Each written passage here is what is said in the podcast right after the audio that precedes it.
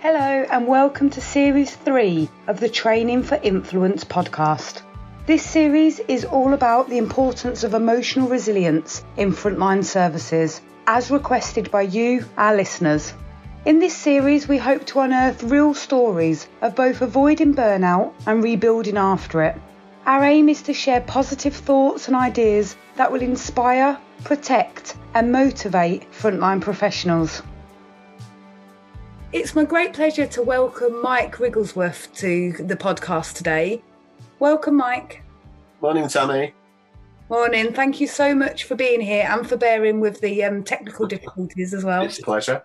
Would you mind, Mike, just telling our listeners a little bit about yourself, your past history, and your current activities? Yeah, work wise, I was a solicitor for over 30 years. I'm now a retired solicitor or non practicing solicitor, just to make that clear. For most of that time, almost 27 years, I worked for the Crown Prosecution Service in a variety of uh, roles. So I started off appearing in the magistrates' courts, doing all sorts of work there. Then later got a qualification so I could appear in the Crown Court.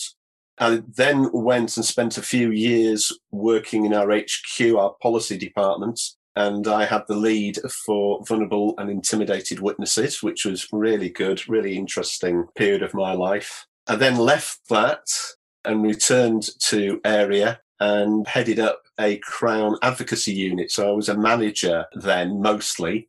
So I did that for about 10 odd years. And then I finished off in a RASSO unit, a manager there, which is a rape and serious sexual offences unit, which each CPS area has. And I was a, a, manager in, in that for about, I think about 18 months or so. And that was my last job there. Oh, wow. So you've had a really quite varied and eclectic career, but all connected to justice and yeah. supporting vulnerable people. Yeah, yeah, yeah, I, have really overall. I'm so pleased that you agreed to come and talk to us about the importance of emotional resilience because this podcast series is all really dedicated to people who are working on the front line, who are trying to help people who are struggling within their lives, have complex needs and vulnerable themselves, but with really recognizing that we as frontline workers are people too and we have our own complexities and we have our own challenges. And we're in the middle of a pandemic at the moment. So, my invite to you really is to share with us some of your reflections on when you were working in that pressured situation, how you managed, and what you did to maintain your emotional resilience in that time. Yeah, I mean, working in the CPS was certainly a pressured environment. Not not all the time by any stretch, and I'm somebody who, who needs a bit of pressure and I think that can be good within certain limits. And for most of my time, things were fine. I could cope and deal with things. There were always times when you'd wake up at three in the morning thinking about a case or how it was going to go, or, you know, I was in court the next day and I was worried about a case or cases that I had to present.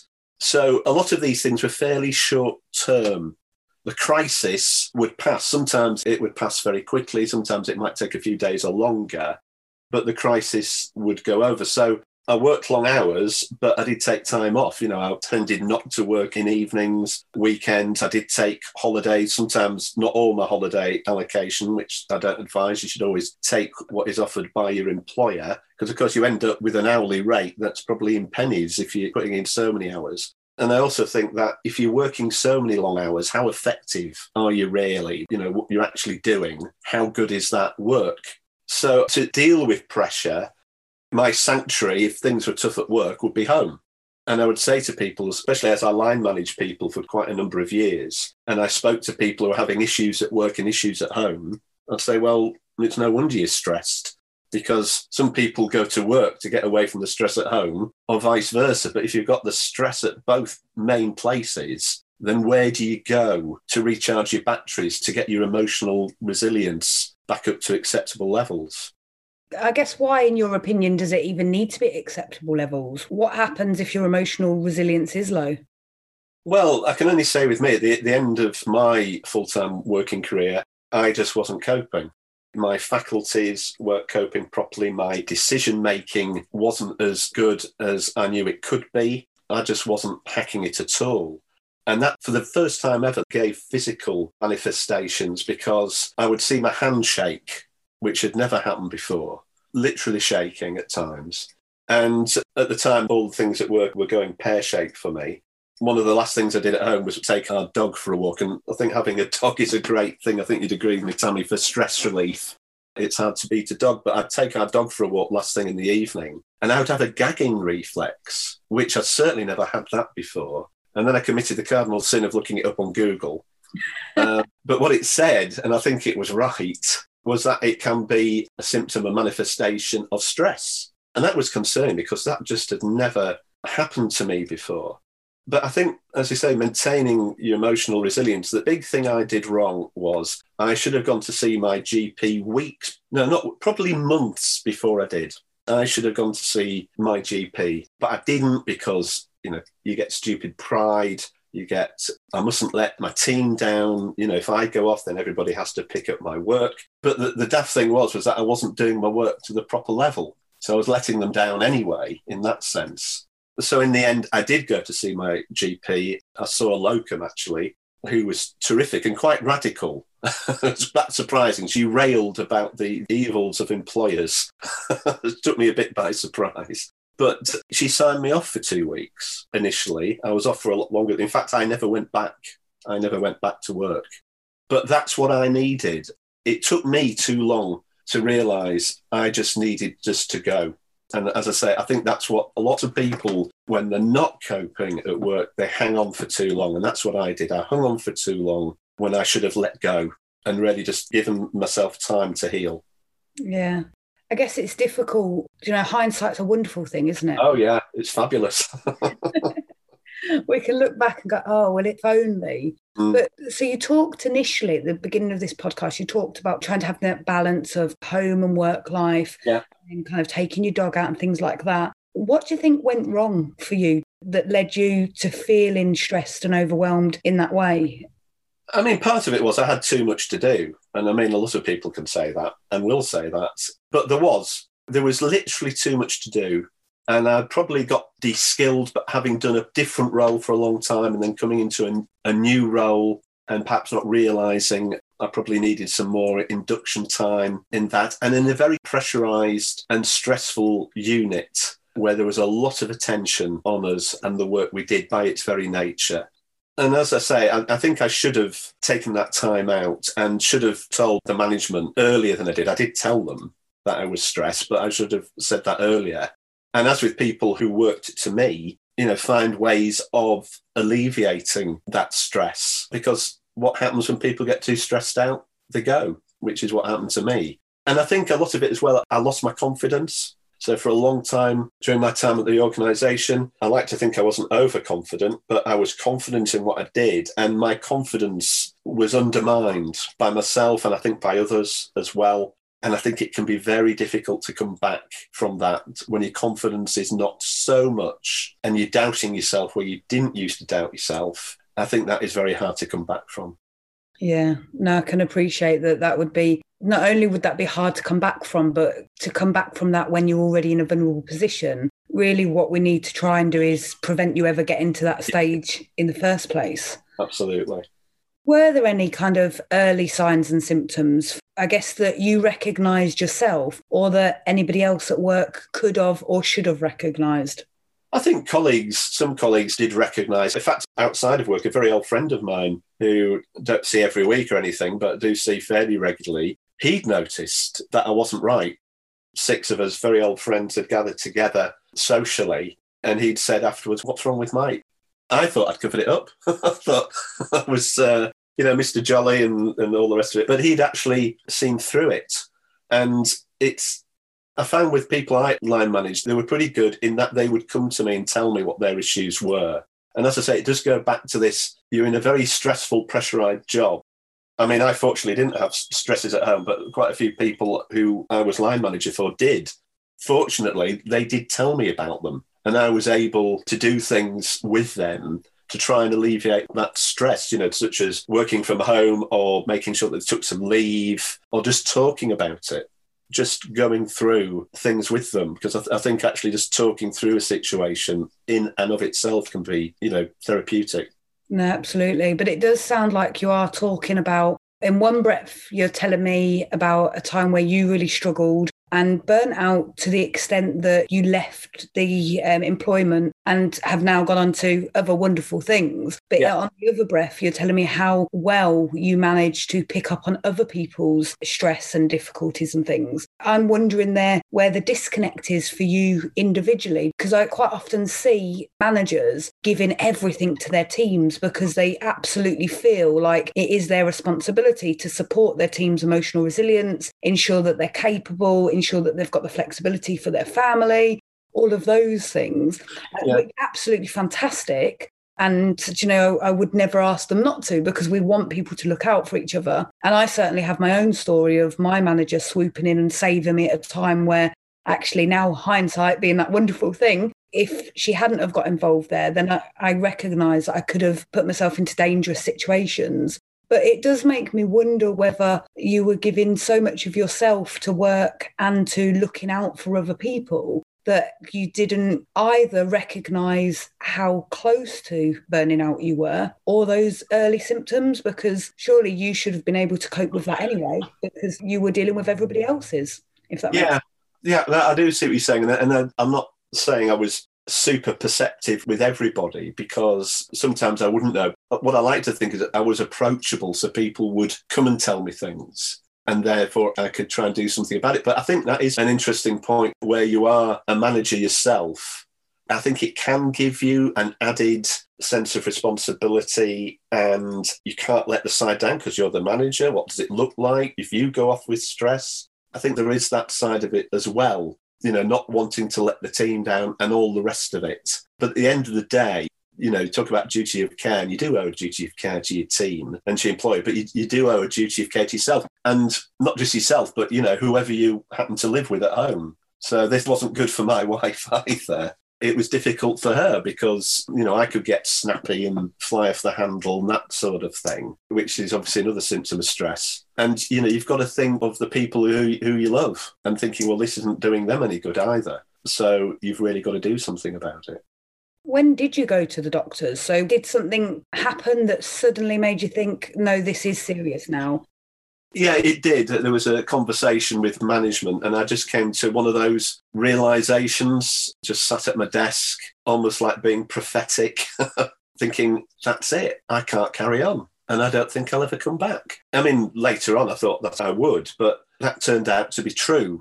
And I think sometimes, especially when I was in the same institution for so long, you know, when things are okay, which they were for the vast majority, this is only like the last six months or so, really, of 27 years, you know, things have a shelf life. And before things were going pear shaped, I just thought, oh, well, I'll keep working on and, you know, I like my job and I'll pass 60 and maybe I'll go partially retired or maybe I won't. And these sorts of ideas I thought I'd just go on until retirement, until events intervene. And you think, well, actually, no, I think I've reached the end of the road with the organisation. And I think sometimes it's right to go on and move on. But that's a very scary thing, especially when, like me, you're, sort of institutionalised. What else do I know? It's rather scary. And I haven't been in that position for a very long time since I was a young solicitor.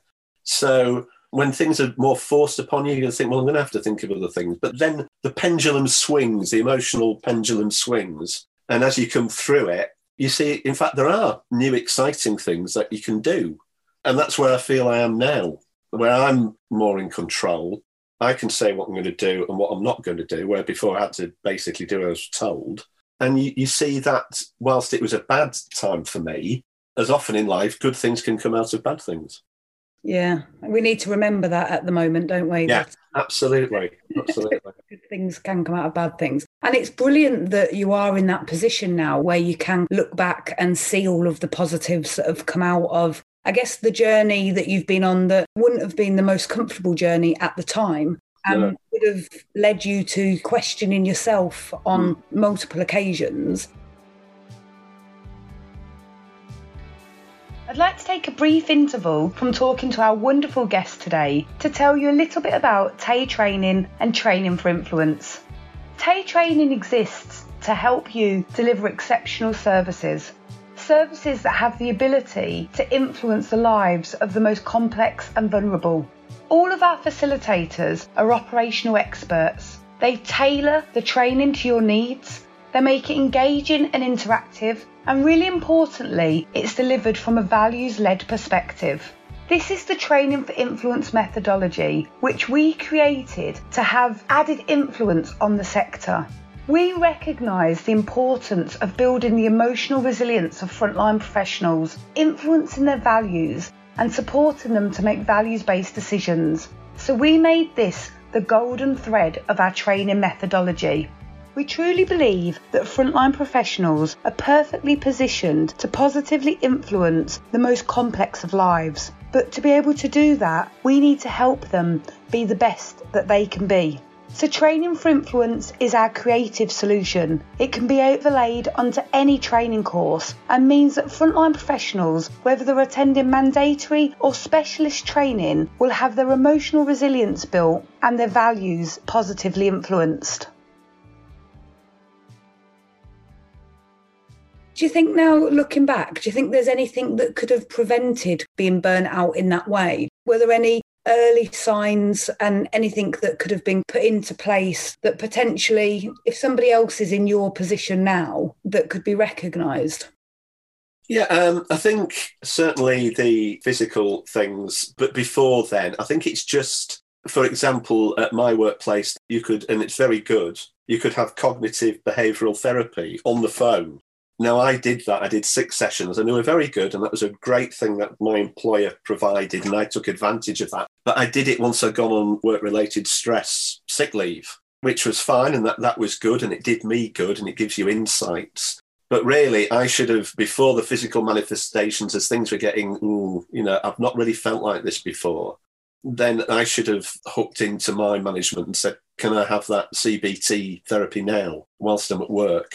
And really look to have some sort of framework just to take some of that stress off. I mean, they did, things were done, but it, I think things were too far down the road with me at that time to alleviate that pressure, etc. Because, like in so many organizations, there's so much to do and there's so little time. And we all know there's never, ever, ever going to be enough hours in the day to do the job. And that was certainly the case with me. And nobody's indispensable. So I'm going, oh no, keep soldiering on. Well, I'm not indispensable, you know, they're still carrying on. you know, I've, I've been gone now for quite a while. And, you know, has the world collapsed? No, it hasn't. So it has to be a two way street between you. You've got to take some responsibility for yourself, but the management, wherever you work, has to hopefully see the signs. But if they're stressed and they're, you know, running themselves ragged, then of course they're a lot less likely to see it, aren't they? Yeah, exactly. Because they're trying to do the 3,000 yeah. they can't get done that day yeah, either. Absolutely. Absolutely. I know certainly when I was quite young to work in, I used to think that work life got easier as you kind of, I guess, climb the metaphorical tree because on the ground and you're not dealing and I've always worked within either homelessness or criminal justice or always complex needs situations and I kind of thought as you climbed that metaphorical tree things would get easier because you're one step removed each time from that stress difficulty that continuing chaos because in those sectors quite often you go in with a plan and you've stepped through the door and the plan's changed four times you know and yeah. so i thought i had this perception that things would get easier mm. But my experience certainly isn't that at all and you could argue now that i've kind of climbed to the top of that metaphorical tree I've spent my time being a CEO and going through all of those processes. And actually, I don't think it gets easier at all. I think it just gets different. The pressures are still there and they're different pressures. I remember being quite young, working on the ground with young people who were experiencing homelessness and they were not in education or employment or training or anything. And they were had really, really chaotic lives. And I remember the stress of that being trying to get hold of them, trying to support them, trying to communicate with them, trying to motivate them, encourage all of those things. And then you, when you get to kind of the next step of the supervisor, then it just changes. Your stress is around helping your staff members be able to do that on a bigger level. And then it just keeps building. And I don't think we necessarily give ourselves enough recognition of that increased pressure and change in pressure as well. Yeah, I think they're really good points. Tammy, because there are different types of stress, and some people can deal with some a lot better than others. And, and I think you're right, as you certainly as a manager, you do take on your line management, the people who you're responsible for. And you can have that perception when you're at the sharp end of, oh, managers, well, yeah, that's a lot easier, isn't it? And I remember not that long ago thinking, oh, well, you know, here I am well into my 50s and I've seen it all and I've done it all. I can cope with. I've seen it, you know, I can cope with things. And how wrong was I? Because that wasn't the case at all, because something different came up that I just couldn't cope with. And I just had to eventually recognize that. So I think it's being alive to that, that no matter what stage you are in your career, you haven't seen it all, and something could tip your boat up and it can come over a, a, period of time. It can be a lot of, certainly over the past six years or so, I've had lots of life changing things, not just work finishing abruptly, but other things as well, family members dying, that sort of thing, and things that I thought were pretty immovable in my life. I found were movable. Yeah. Uh, and I think when you've got these bedrocks and, and all of a sudden they move and you weren't, what? what? Where's that gone? It's a bit like an earthquake, isn't it? When you see the aftermath of an earthquake somewhere, and you see what it was like before, and you think, wow. And I think that can happen to us. And I think a lot of it is being alive so that when things are going okay or doing fine, your life's good, then I think it is important about, you know, you might be a dog person, you might be a cat person, you might be neither. Your exercise, what you do to relax, they're really important because they provide the foundations when things do get tough. And they might just help or alleviate or avoid you tripping over later on in life. Yeah, it really is about those early interventions, isn't it? Yeah. And, That's the tricky bit. Yeah.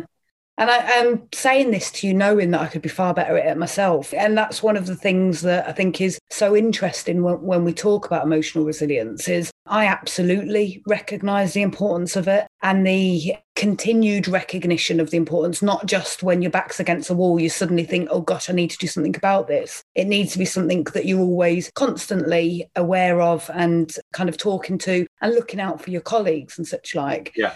But even within that context, I know that there's been many times where I've got close to the edge and gone, whoa, whoa, whoa, whoa, right, okay, I, I need to do something now. And fortunately for me, I've been able to kind of pull myself back from that edge. But I've seen so many, more than I can count, really amazing workers, particularly across criminal justice, social care, and charities, who have actually got a lot more to give the sectors and certainly a lot more to give the people who need their support and their advocacy, etc and actually for their own benefit they've stepped away from the sector. Mm-hmm. and it is a shame but also you can in some ways i celebrate that to an extent as well. Do you know it's that balance that you've got to consider of the people. We easily forget that the people making the change are people too and have those lives and those complexities so I really do appreciate you sharing your story today. Hopefully, it will help some of our listeners recognize that it doesn't really matter where you are in life. Putting yourself first isn't selfish at all. And if you've got such a block that you still can't even in your mind think about putting yourself first, then recognize that actually your loved ones and your work will not be receiving from you what they need if yeah. you're putting yourself first. Absolutely. Absolutely. Have you got anything you'd like to say just to finish off the podcast? Any, I guess, top tips for anybody that is listening to this and finding that your story really resonates with them? What should they go and do now? Um, I think there's all sorts of things. I think people know what they enjoy doing out of work. And I think it's not neglecting that. So I think it's keeping in tune with the things that work for you. And that can be I was going to say going to the pub within reason, but obviously we can't do that at the moment. And you've always got to be careful with alcohol intake, that's for sure. But, you know, if it's exercise, I mean, I, I was somebody who never ran, but after my sister dying actually in 2014, I, I took up running, which was just, where did that come from? Because I always hated it as a kid and suffered from asthma and have very unhappy memories of cross country running. And hands too cold to button up a shirt at the end of it. But I decided to do a sponsored run to raise funds in memory of my sister five years ago, and I've kept on running. Not running away, but uh, but just running, which I think shocked everybody really. I you're um, ever going to persuade me to start running, but I do love the fact that actually you just said there that the first time you ran, you ran in memory of your sister. Maybe that's what keeps you running. Yeah, I think, and that was something that I, did the Great North Run, and my wife did it as well. She'd go not, hard or go home. She'd not like it if I didn't mention she did it as well because she did. but but you know, I was running for my sister, but as I was running past a signpost for Heaven, not Heaven, Heaven, um, there were people in front of me and they had pinned to their backs pictures of people they'd lost. Oh. Um, I mean, that almost finished me. You know, and so you, lot of people do things for lots of different reasons. But I mean, I'm very fortunate. I live on the edge of a lovely valley and I run in the valley, but I also walk in it as well. And I think that's one thing, certainly during lockdown, that's come out a lot and they've made a lot of quite rightly getting out there amongst the greenery and, and the trees and a lot of people in the town I live in have done that. And they thought, I didn't know this was here. I've lived here umpteen years. I've never ventured into the valley. And so it can be very simple things, but critical. You've got to give yourself a bit of an MOT, you know, sort of filling the tank up again. Whatever it is, it doesn't matter what it is. We all know what we like doing.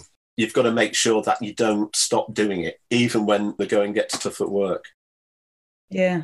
No, that's great piece of advice to finish on. And I'm literally, as you're saying that, thinking, I'm going to go and review my calendar for the rest of this week and I'm going to take something out of it and swap it with a walk around beautiful York. Yeah. Um, we're all human, you know, and we all find ourselves piling everything on, don't we? Because yeah it's so important that we get that done. And yes, of course, quite a lot of the work that lots of us undertake is important, but none of us are irreplaceable. And actually, the quality of the work that we do, but also the life that we live, is absolutely determined by looking after ourselves. Absolutely. And um, yeah, I mean, I love York. I used to work there. I got married there many years ago. And when I used to work in York, we were very fortunate because out the window you could look out and see the Minster and again, you know, sometimes I'd look at it and think, well, that's been there a long time before me and it'll be there a long time after me. So yeah. Just get a bit of perspective. yeah. Yeah. Perspective is really useful. Yeah, absolutely. Oh, Mike, thanks so much. As ever, I've really enjoyed talking to you today and really appreciated you sharing your story with our listeners. Thank you. Thanks so much for listening to this podcast today. We really hope you found it enjoyable and useful please do click subscribe and then you'll be the first to know when we publish the next episode. And we'd love it if you could share this podcast with a friend or a colleague who might find the tips useful or resonate with the stories. If you'd like to find out any more about us or our wonderful guests, all the information can be found in the show notes. We really hope you have a wonderful day. And please remember be kind to yourself, it makes all the difference.